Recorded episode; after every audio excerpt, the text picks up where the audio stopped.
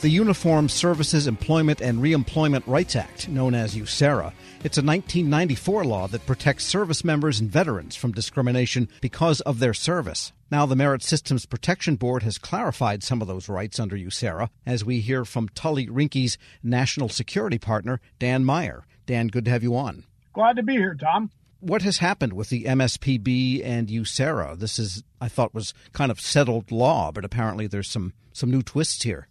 Yes, Tom, the board is moving into a long-standing agenda items from the past decade, more or less, things they haven't addressed but have needed some treatment. The surprise on this decision regarding veterans is that the board just decided that uh, it would not take uh, reprisal allegations, retaliation allegations on equal employment opportunity cases, but now they've turned around and said they will do that for veterans which is a substantial broadening of protection for our veterans who work for the federal government.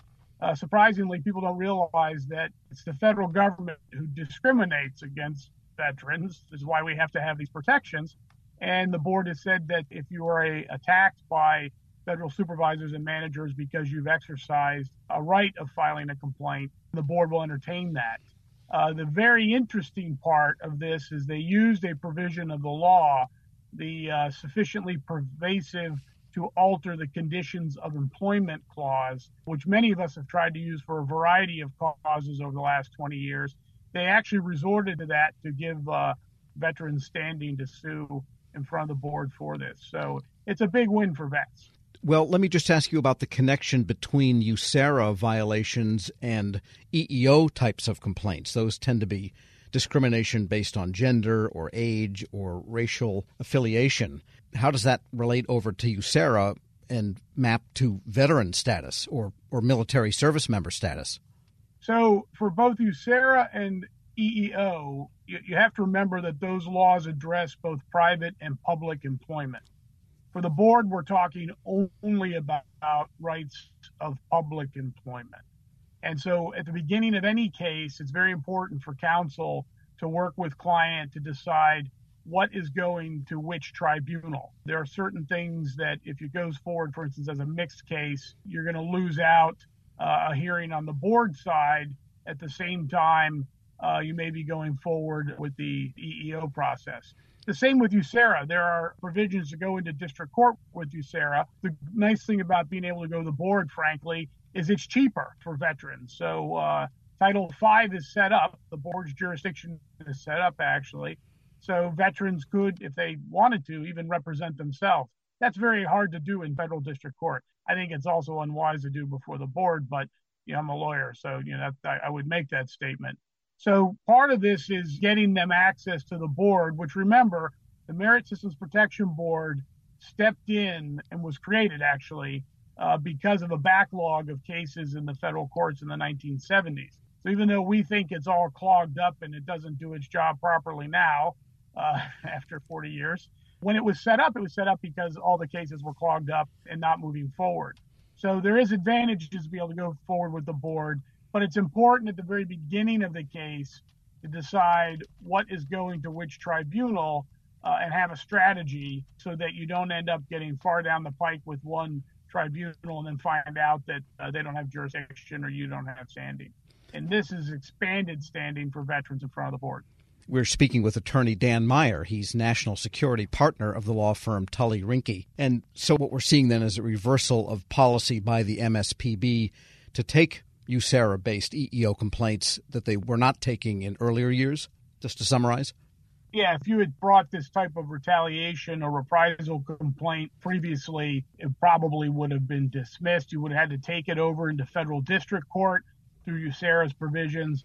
And frankly, judges in Article 3 courts are not big on reprisal cases. They don't like to think about that as protecting their own sources as judges. It's just a cultural issue that we've never socialized judges to think about protecting the sources in the process in the same way that the board is culturally sensitive to protecting sources because of its relationship with the Office of Special Counsel and other federal whistleblower programs. All right. Well, let me ask you this then. In your experience, what types of violations of USERRA do we commonly see anymore?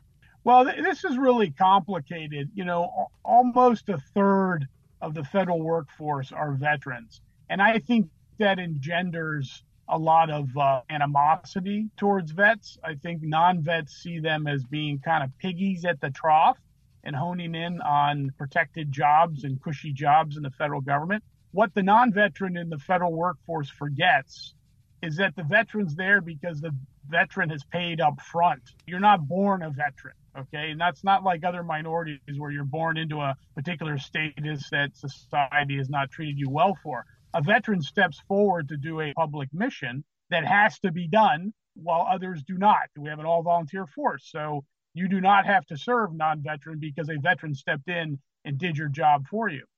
That's the veteran's perspective. They don't articulate it because they're pretty humble people. From the non veteran perspective, they just see it as competition in the workplace and they see somebody getting something that they don't get and they get angry about it. And if that person progresses up to a supervisor or manager, it can become a very nasty anti-veteran culture within within a federal agency. So there's all sorts of things, and people can try to bypass the veterans preference rules. People can make assumptions about veterans that are wrong. I'll just give you one. Uh, it is from the private employment field, but I went to an interview in a company that no longer exists called MCI, and in the middle of the interview, I had just come back from Desert Storm, I was asked by a rather junior member of the panel whether I would go postal. And, Yikes. You know, I, I, was shocked by the question because I, I, didn't even make the connection that I was a veteran and somebody might think that I would cook off in the workplace and hurt somebody and use a pejorative term going postal, which is very pejorative towards postal workers. But that's the kind of, and I didn't file a complaint because, you know, I, I went on to another job I actually enjoyed more. But that's the kind of animus that can exist out there and it just always shocks the conscience that that would exist inside the federal government, which is in charge of the mission that veterans accomplish. Sure. It's, uh, I, I think there's, it's a very complicated cultural issue. Veterans are not the same type of minority as other minorities in the federal government. It's not a visual minority. It's not one that's apparent. You don't know that somebody's a veteran when you see them walking down the hall. And because of that, I think it takes special training and special sensitivity. Sure. All right. Let me ask you this. As the time progresses and more and more people coming into the government might not have been veterans because right now we're not producing them at the rate that we did earlier, do you think that there are people that just have a cultural or a social bias against the military or military activities could become more prevalent at the managerial levels and cause problems for people that did serve? Tom, it's already happened. You know, after World War II, I think 75% of Congress was veteran. In the workplace, there were non veterans who did not get jobs after World War II because they were reserved for vets who went over to fight the Axis powers. So, starting with a high point of maybe the mid 1950s, by the time you get to the all volunteer force of the late 1970s, when the people people now think if you register for the draft you somehow serve. No no you just registered for the draft. We haven't invoked the draft for good reasons since the 19 what 73 or so. So it's 1% i think was the number that fought in southwest asia of the country. And so 1% pays for the national security and the 99% profits. And i think the problem has been not so much that managers haven't served so they can't understand the needs of the veterans in the workplace because we have managers who are not African American but can understand the EEO requirements quite well. The big challenge has been in the messaging, and this needs to come from OPM and OMB and the White House and from Congress in making the connections, not just thanking people for their service. I really hate that phrase; it really rings hollow to me. uh, but but thinking about what the person actually did.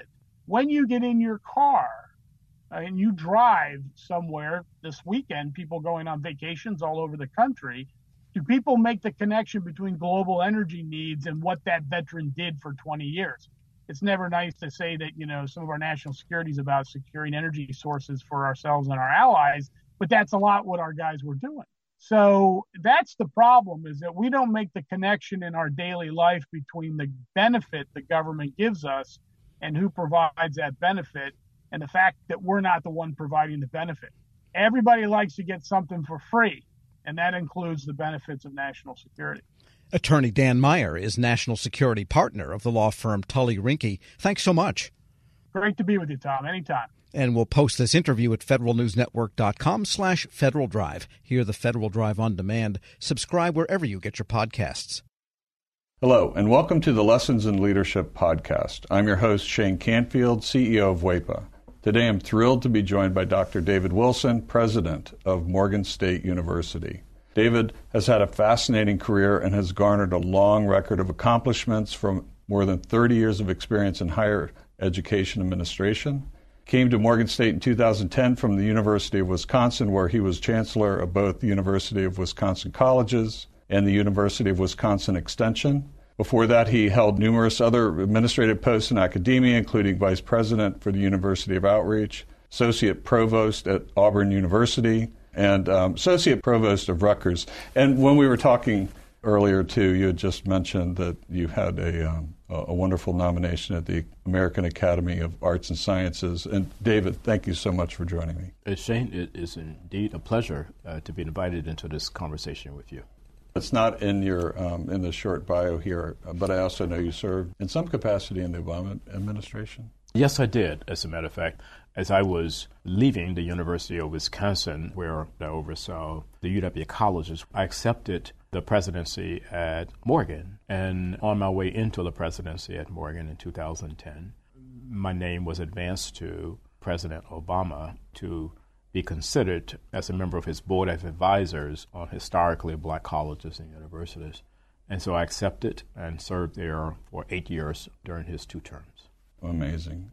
You've had a fascinating career at numerous universities across the U.S. How did you become passionate about the education field, and what are some of the biggest lessons that you've learned? First of all, I was made aware of a quote by Horace Mann, who was a great 19th century educator who really gave rise to public education in the United States. And he was the first to utter the phrase that education is the great equalizer. And why that resonated with me was because I grew up in abject poverty uh, in rural Alabama, and there was no law in Alabama as I was growing up that required black kids to go to school. I was kind of shut off from formal education on a consistent basis. I didn't get a chance to go to school full time until I was in the seventh grade. We lived on property there that were owned by um, the white landowners. And so the um, owner of the property, a white woman, would bring down to this little shanty that we lived in. And she would bring Look and Life magazines. My mom, uh, she would make us as children plaster these pages of Look and Life magazines against the wall of this little shanty to keep the cold wind out. I would take a kerosene lamp and go around the walls reading those articles in Look and Life magazines, which is when I first came across the phrase of Horace Mann. Hmm. From that point on, I committed myself, you know, to education it's an amazing story. And two things occur to me. One, it's almost incomprehensible that this happened during our lifetime. You know, that to me is uh, almost shocking. It's also truly inspiring that you recognized that you could do more and sought out to do that and were successful at it. So when you think back on that experience, how has that informed, shaped influenced your leadership position now mm-hmm. as president of Morgan State? It, it had to have had an impact, but how would you articulate that?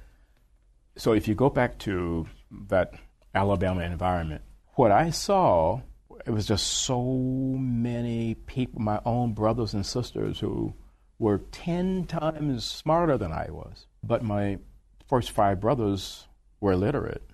They never got an opportunity to show the nation how brilliant they were. Therefore, I really took on this whole notion that my life had to be about ensuring that individuals who were drowning in potential and they didn't realize it would be in a position where they would realize it. I was never ever about positions that would enable me simply to replicate privilege. I don't care where you went to school. I don't care what type of family you came from. I think that's where sometimes we kind of get education wrong. Uh, we have institutions that want to define themselves uh, based on how many students they don't admit. I'm about just the opposite. taking individuals who are absolutely stellar and don't realize it and bringing that into existence for them. You've had so many opportunities uh, that you could do other things, perhaps at um, larger organizations, but you're where you want to be on purpose, by design, for the kinds of reasons you just talked about, that it's, it's fulfilling. But can you talk a little bit more about that? There have been so many so called top 50 institutions in the United States that have come aggressively after me. And, you know, I flirted with a couple of them, and I went home to Alabama because these two were very serious. And my family is brutally honest with me, and they keep me grounded. So I flew down and began to talk with them about these institutions that were coming after me. I was thinking they would be impressed. And when I finished, my youngest sister said to me, Now, are you finished? Clearly, we are not understanding why you would even consider leaving Morgan. It just reassured me uh, that I'm living my purpose at Morgan. And it is joyful uh, to be at a place where you want to be versus being at a place where others think you should be. One question that I always have to ask is there one leader or maybe a couple of leaders that have inspired you, that have you mentioned Horace Mann. I don't know if, if that fits in this category, but what might be a couple of leaders that you remember that, that inspired you, that gave you purpose, helped shape your life? In 1989, when I was selected as a W.K. Kellogg Fellow, we had to be introduced to leadership that was different in a lot of ways than the leadership that we had been exposed to. In February of 1990, uh, Mr. Nelson Mandela was released and that's where I wanted to go and meet Mr. Mandela. We had no idea that he would grant an audience, and he did.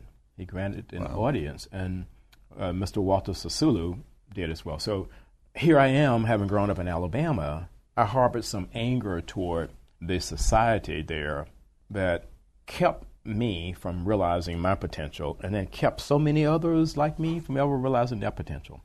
At the end of a conversation that we had, someone asked Mr. Sisulu, We're leaving this conversation thinking that you harbor no anger towards a society that locked you away for 27 years. Are we leaving with the correct conclusion? He said, I harbored no anger or bitterness towards a society that locked me away for all of those years because I and others like me knew that what we were doing was the right thing if you commit yourself to doing the right thing, there should never ever be any space in your heart for anger or bitterness.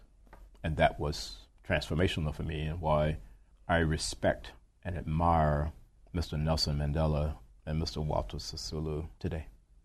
That is a great story. And it, you know, with all the accomplishments through your life, I'm sure it had a great impact on your ability to, to go as far as you have, and you're still going. Well, uh, I, I, have a takeaway in, in terms of leadership lessons I've learned. We would be well served as a nation if I think we created these opportunities for young people at various stages to really, first of all, see the United States. And then we need that same opportunity globally. As a result, when you do that, you understand the history over here, you understand the culture over here, you understand, and you got to understand the world beyond an intellectual understanding you want to think of your maturation in a way where your brain can never, ever, ever be hacked. so that's sort of the way.